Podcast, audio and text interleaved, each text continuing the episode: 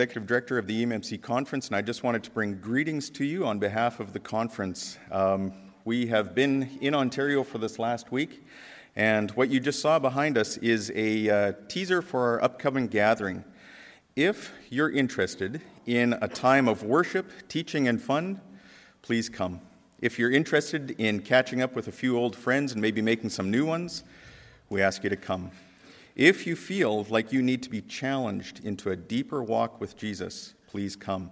On July 7th to 9th of next year, 2017, in Winnipeg, we have secured um, a couple of different speakers. One is Pastor Kenny Warkentine of the Trinity Baptist Church in Winnipeg.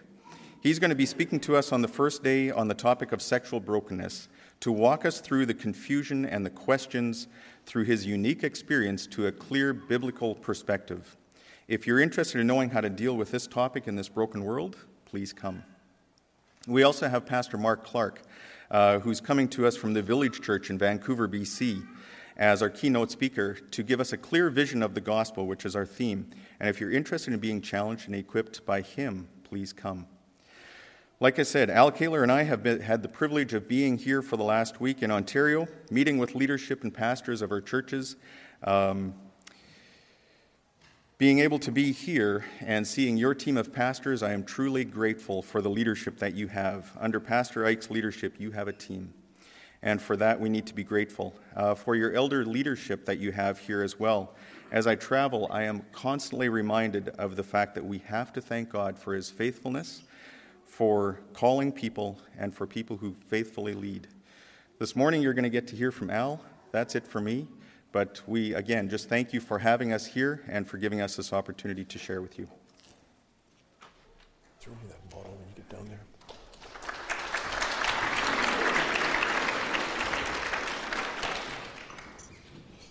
Well, thank you. Uh, Lynn and I have been scouting Ontario the last uh, week or so, and we were in Alberta, Saskatchewan the week before.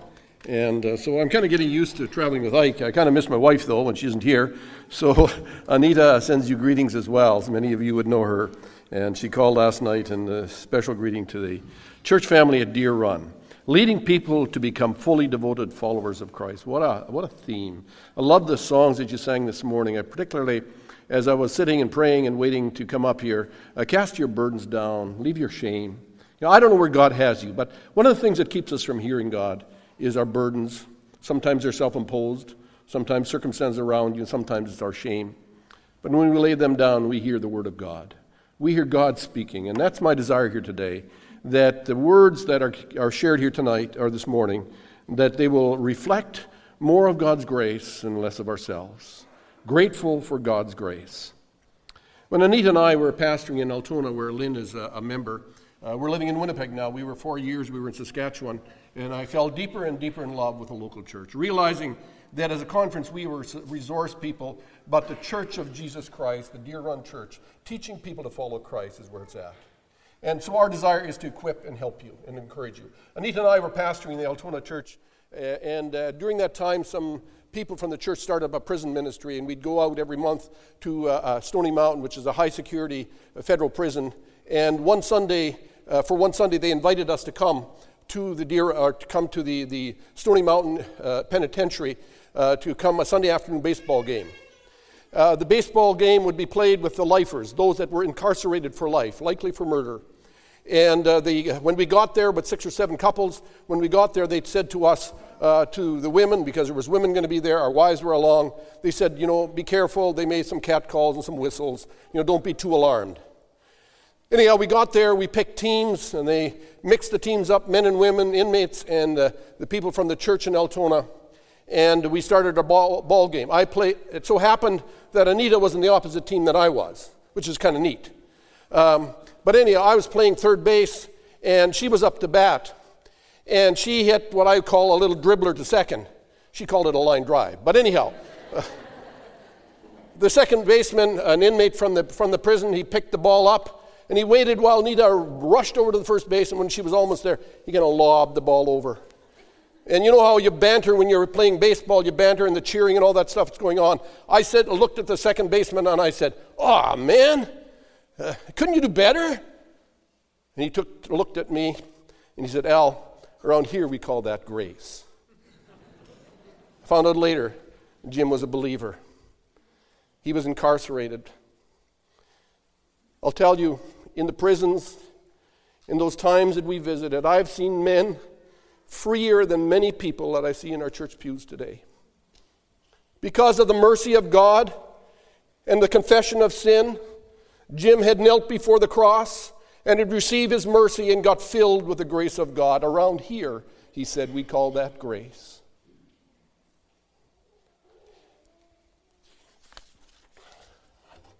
Over the years, God has blessed us with the privilege of traveling in churches like yours and in other countries to see God's grace at work. And my question to you this morning is very simple Are you grateful for God's grace?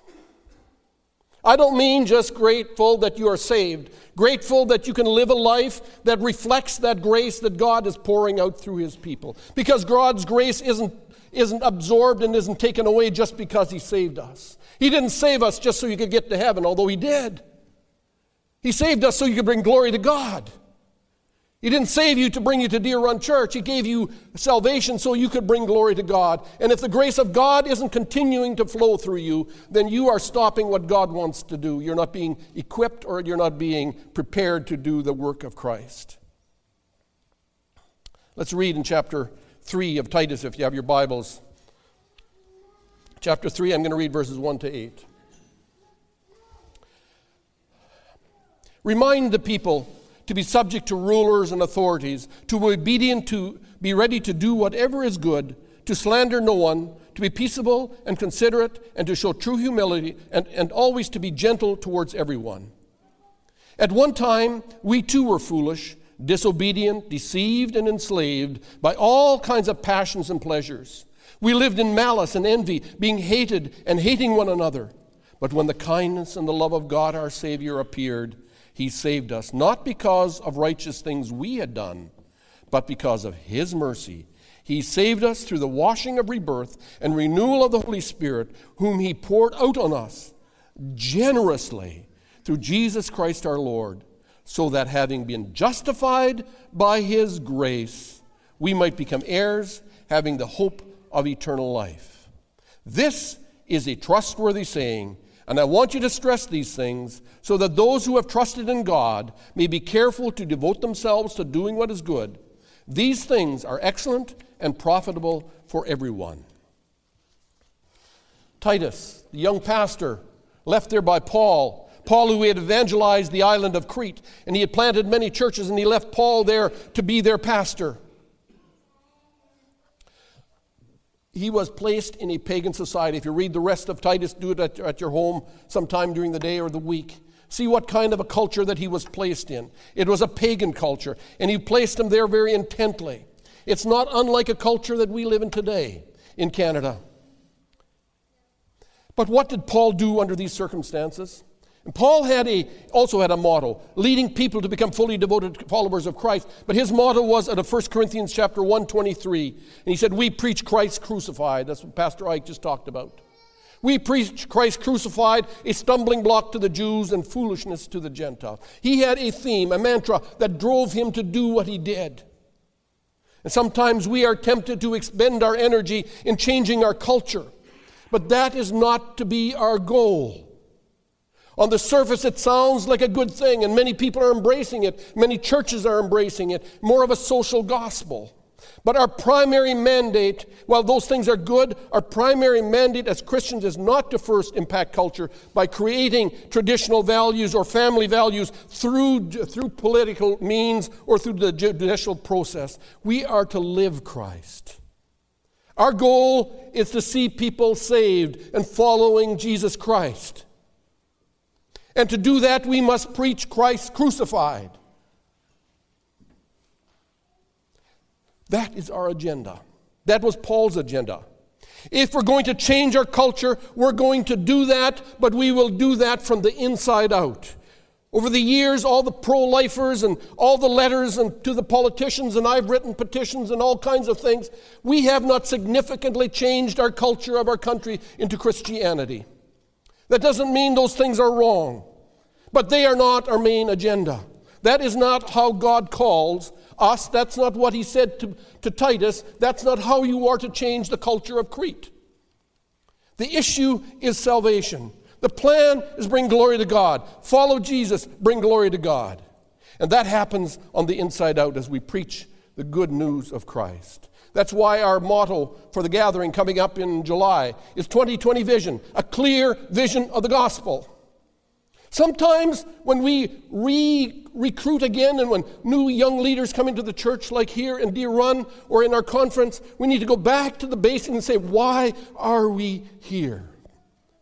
A clear view of the gospel.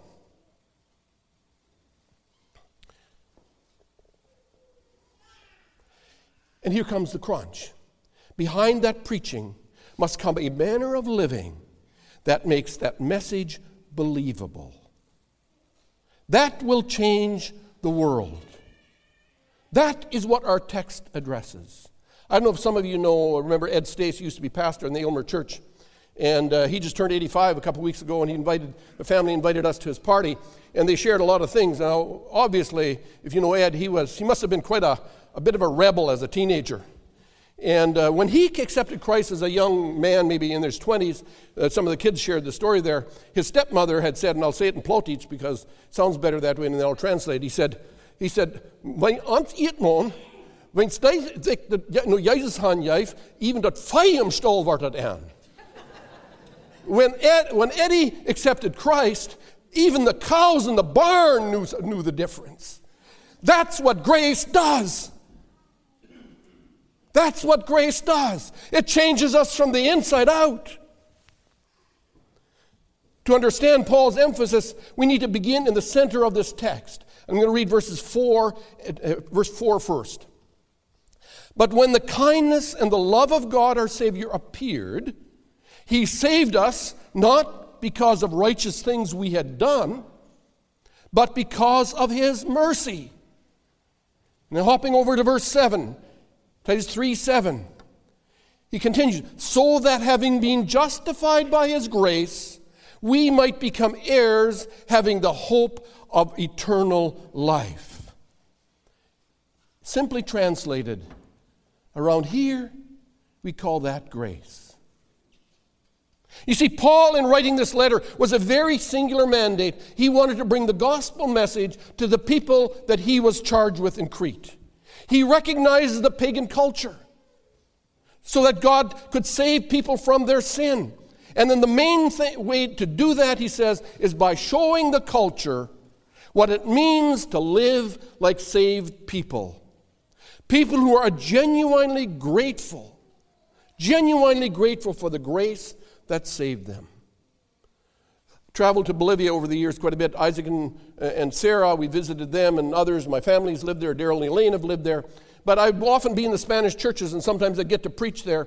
But when they had a special celebration, they have an anniversary. Uh, uh, the Bolivian Liab churches' anniversaries are big, and they have a big party every year. But when they do their anniversary, what they always do, and some of you have been there, they will take all the provinces of, of, of Bolivia and the people that have come to the city of Santa Cruz through, uh, uh, through, for whatever reasons, they will dress up in their traditional clothes, different colors, and, and they will carry their flag of that particular province or state. But the, then they'll walk in and they'll march up along the stage and line up. But the very first flag that has always walked in is the flag of Canada. Why do they honor Canada? They don't. They honor Canada because the gospel was brought there by missionaries like Isaac, Har- Isaac uh, Ungers, and many others. And so they honor what God has done. The grace of God coming through the missionaries that were sent out by the church. That's what Paul is telling Titus fly the flag of Jesus here. And he sent him there. At times, I wonder if Christians, as Christians, we are truly grateful for the gift of salvation. Whether we really have that deep longing, not only to reach others for Christ, but for Christ to return. It seems sometimes like we're quite satisfied, and I speak for myself. I like things, I like things being comfortable. But I realize as I get older, you know, I don't belong. I don't belong in the sense that I have another place. Paul in Philippians 3:20, He calls that, but our citizenship is in heaven. Don't get too comfortable here. And then, assuming that we understand this and are grateful for rescuing us from this corrupt world, he goes on, he says, We eagerly await a Savior from there, the Lord Jesus Christ.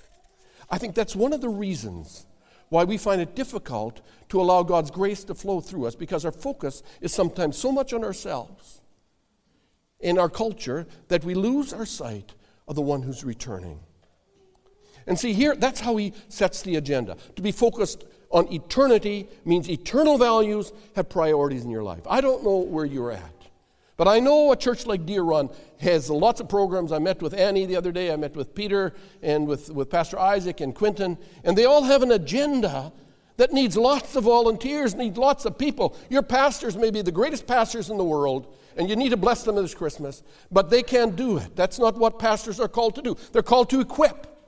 And if the equippers aren't going, where will the ministry stay? How will people know God's grace in your life if you're not interacting with them in some form or another? We never get too old, we're never too young. He continues to call up young men and women. Met a young guy at the restaurant with Ike the other day. Man, somebody who wants to go and do something. I find that thrilling. But Paul, Paul makes it very practical. He comes right down to where we are and what the hindrances are. So if you look at verses 1 and 2 of this text, verses 1 and 2 of chapter 3, and then he says, Remind the people to be. And you can actually number six things that he calls you to be. He says, Be subject to rulers and authorities. Big deal in our society.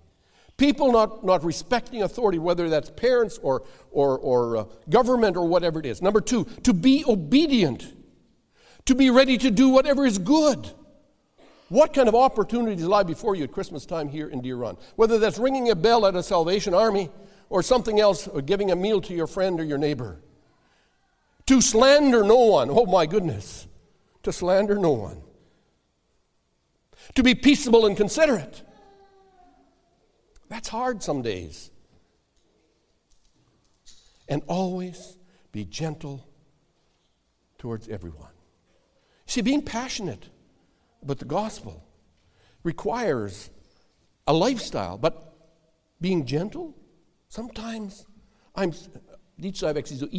I am so passionate about something that I forget. My wife says, Alan, they may think you're mad because I'm, kind of almost driven sometimes to do something. And and if they don't know me well. What is there in this statement that's hard to understand? Look at those, that statement. What is there hard to understand? And there is not one of us here today that does not have an issue with one or two of those things, even right now. And he says, that's not the way to let God's grace flow through you. Okay, so we have this admonishment it really goes against my grain. It certainly goes against culture. And his word says it's foolishness to Gentiles.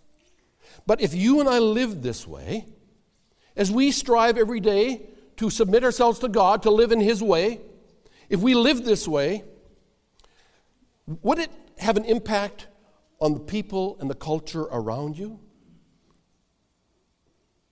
Or those who call the church full of hypocrites? Or those who have been disillusioned and hurt by the church? You bet it would. If we know how to behave in a pagan society, then we will have credibility in sharing the message of the gospel of Christ, and they will begin to ask you, What is it about you that you're still loving on me? Instead of being accusing, of being judgmental, they would say, around here we call that grace. But there's a balance in our text, and I thank God for the way that Scripture brings that out. It's found in verse 3 of chapter 3. And this is kind of a, to set us back and make sure we know who we are. He says, at one time, we too were foolish, disobedient, deceived and enslaved by all kinds of passions and pleasures. We lived in malice and envy, being hated and hating one another. That's who we were. But by God's grace, He healed us. And that's humbling. It is only by God's grace. We are that which we see is wrong in our culture. But around here, dear one, we call that grace.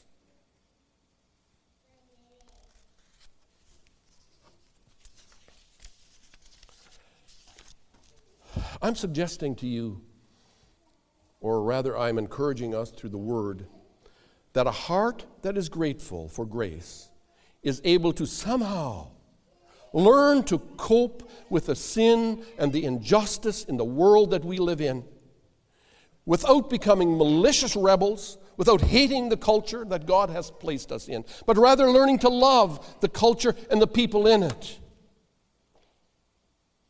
If Jesus could look over Jerusalem on his way to the cross, and when he came over the hill and he looked at Jerusalem and the apostasy of the Jews, he wept.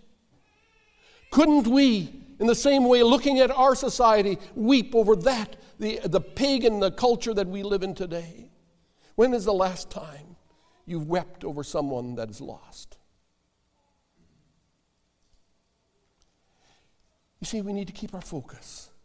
We need to know where we come from. And then being grateful for grace, God can open up our lives and our heart to use us for things we could never imagine the changes we can bring about into our society, in our community, in our families, people who are dying and are lost.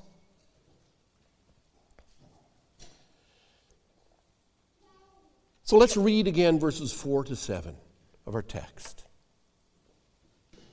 But, but when? When the kindness and the love of God, our Savior, appeared, He saved us not because of righteous things we had done, but because of the mercy. He saved us through the washing of rebirth and renewal by the Holy Spirit, whom He poured out on us generously through Jesus Christ our Savior, so that having been justified by His grace, we might become heirs, having the hope of eternal life. I like the word in verse 7 appeared. The word in verse 7 appeared is the, it comes from the Greek word which we use, the word epiphany, uh, when we celebrate Epiphany in January the 6th. It is the appearing of the star, but it, is, it, it, it means to shine upon, to become visible. God became visible through Jesus Christ. He appeared to us. And after we have lived in darkness and in ignorance and sinfulness and disgrace, God lit up the world. He didn't just hang a light on a Christmas tree, He lit up the world with loving kindness. He dazzled us with His grace. But not only that, in verse 6 of our text, he says he poured out his, on us generously, richly, exuberantly. He didn't just hang up one light, he lit up the world. And in verse 6, we are shown the grace of God's grace through Jesus Christ our Lord. That is the source except for the abundant grace that comes from us, that comes to us, rather, from the cross of Calvary. You and I would be as lost as the worst sinner that you can imagine. I didn't deserve salvation. But Jesus did it anyway. He reached out into my corrupt and impoverished and darkened and hellbound soul. And he says, Al, I love you. And he poured out his grace. He didn't just give me a bit of grace, he lavished me with his grace. So that I could, could exalt his name. And Paul does, how Paul does this, to enter, he says, to enter into a hostile world. Words in verse 4 and 5 were like kindness, love, and mercy. It's sometimes hard to walk into a sinful world and love the sinner. But that's what God calls us to do. When I get home, I'm invited to a, a friend. Uh, we've befriended a gay couple that invited us to a Christmas little party that they're having at their house and invited a few friends. I want to go. I want to love the people. I may not endorse what they do, but they're God's people and He loves them. And unless the God, the grace flows through me and through others around their life, how can they know a loving God? We don't see in Jesus a grudging, angry attitude towards sinners. The cross was something that he was not forced to do. It was quite the opposite. It tells us that God delights in meeting the least, the deserving, the defeated, the down and outers in your community, making them the object of his unconditional love and his grace. Are you grateful for grace today? Is it too much to ask then, to ask God that we can respond in grace? How can life, our life, begin to reflect the gratitude that we have for what He did for us? And he sums it up in verse 8. He says this I want you to stress these things. Listen carefully. I want you to stress these things. What things did he want us to stress? After, I mean, I'd love to take you back into the book of Titus into verse 2 of of uh, chapter 1 where he says you must teach what is in uh, accord with, with sound doctrine. That's that, that being leading people with sound doctrine. That is still the mandate of the church today. And this includes matters of Christian behavior. Sometimes, and some of us have come from, I did, came from a very conservative background from Rhineland and Manitoba. My dad was a minister and moved to Bolivia. I never lived there, but but the rules were important, how I dressed and what I did, and I wanted to please my dad and I wanted to please God. And finally, I got so frustrated, I figured I couldn't please him anyhow. But God still reached into my life. And He says, Al, I want you and I love you. I want to use you, but you need to submit to my grace. It's an ongoing process. He's not done with his grace yet because it's lavished out on you. It doesn't stop at your salvation. You must teach others in accordance to God's grace and sound doctrine. I want to stress these things, he says in verse 8, finally, of our text. I want you to stress these things so that those who have trusted in God may be careful to devote themselves, get this, to doing what is good. That's where works comes in. We are saved to do good works. These things are what? Excellent and profitable. For whom? For the Deer Run Church? For your family? No, he says for everyone. Your whole community will know. Even the cows will know that you've changed. That's what happens when God's grace flows through us. God, in His grace, will permeate your culture from inside out. And as a pastor, I'm concerned for young and old, and, and my heart cries out to the church. I love the church. I don't think there's a better job, Pastor Ike, than being a pastor. I think it's the highest calling there is.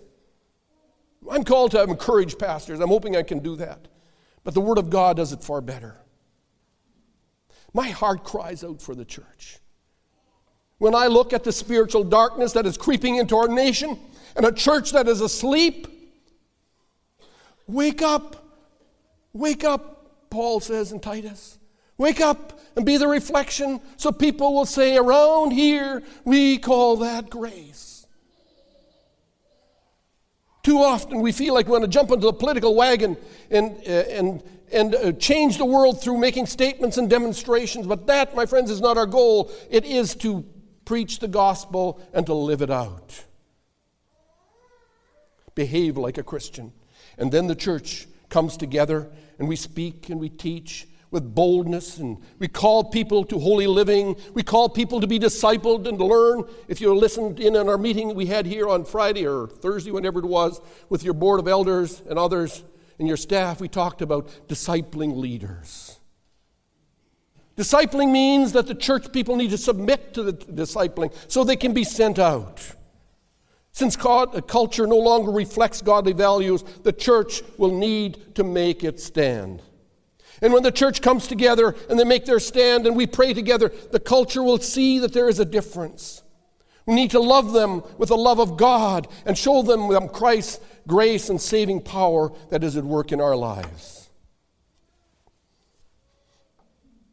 Conclude with verses 6 and 7. He says this. He poured out on us richly through Jesus Christ our Lord, our Savior, so that being justified by grace, we might become heirs according to the hope of eternal life. And we have a higher goal, and that is to attain to be with Jesus. Are you grateful for grace today? What will those who do not know Christ say about your life? Does it reflect God's love? Is that outpouring of grace flowing through you? Are there free channels? And when observers, when they observe your life, can your answer be, around here, we call that grace? May the grace of God abound in your life because that's what God desires of you. And He will continue to do marvelous things. I don't know what your burdens and your cares are, but they need to be dropped at the cross. Then grace begins to flow. Then get up from the cross and move and be discipled and learn and teach and, and absorb and then bring it out to the world around you that is waiting. There are so many people are waiting to be asked, what does it mean to be loved? Let me pray. Thank you, God, for the privilege that we have in this country to share the Word of God and to make a difference. And so I pray, Father, for everyone here this morning, but particularly for the leadership of the Deer Run Church, that they would just continue to model and to, and to boldly preach the Word and draw people into discipleship and into leadership and to serve you, Father, until you come again. May this community know that Deer Run Church has grace flowing through that. Around here, they call it grace. Thank you, Jesus. I pray it in your name. Amen.